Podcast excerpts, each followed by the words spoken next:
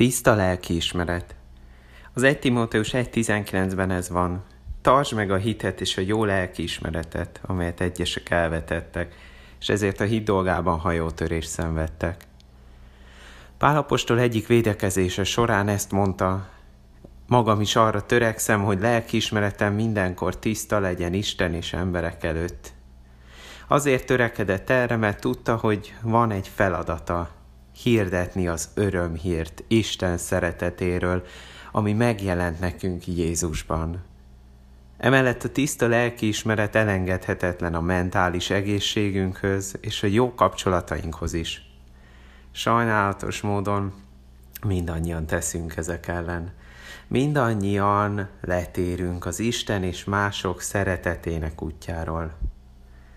De a jó házassághoz nem arra van szükség, hogy ne kövess el hibákat, hanem arra, hogy tudjad, hogyan kezeld azokat. Hogyan lesz tiszta a lelkiismereted önmagad előtt, ha nem takargatod, hanem bevallod a bűneidet, megkeresed őket.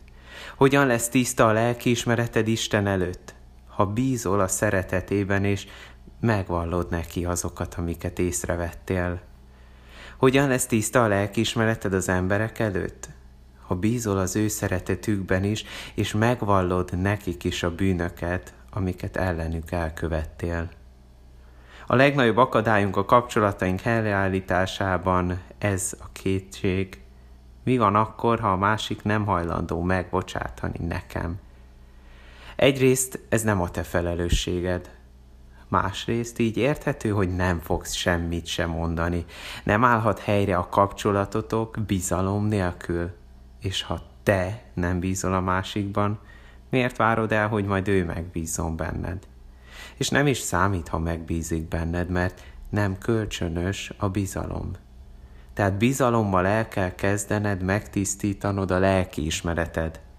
És aztán, amikor elmondtál valamit, elkezdtetek megoldani valamit, akkor hívd Istent, hogy a továbbiakban is legyen része a megoldás folyamatának. Imádkozz most velem! Köszönöm, Atyám, hogy szeretsz, és hogy mindig megvalhatom neked a bűneimet. Ez egy óriási ajándék számomra, az életem és az egészségem számára is. Segíts nekem ezt a kapcsolataimban is megtennem, és segíts aztán a kapcsolatunk helyreállításában is. Amen.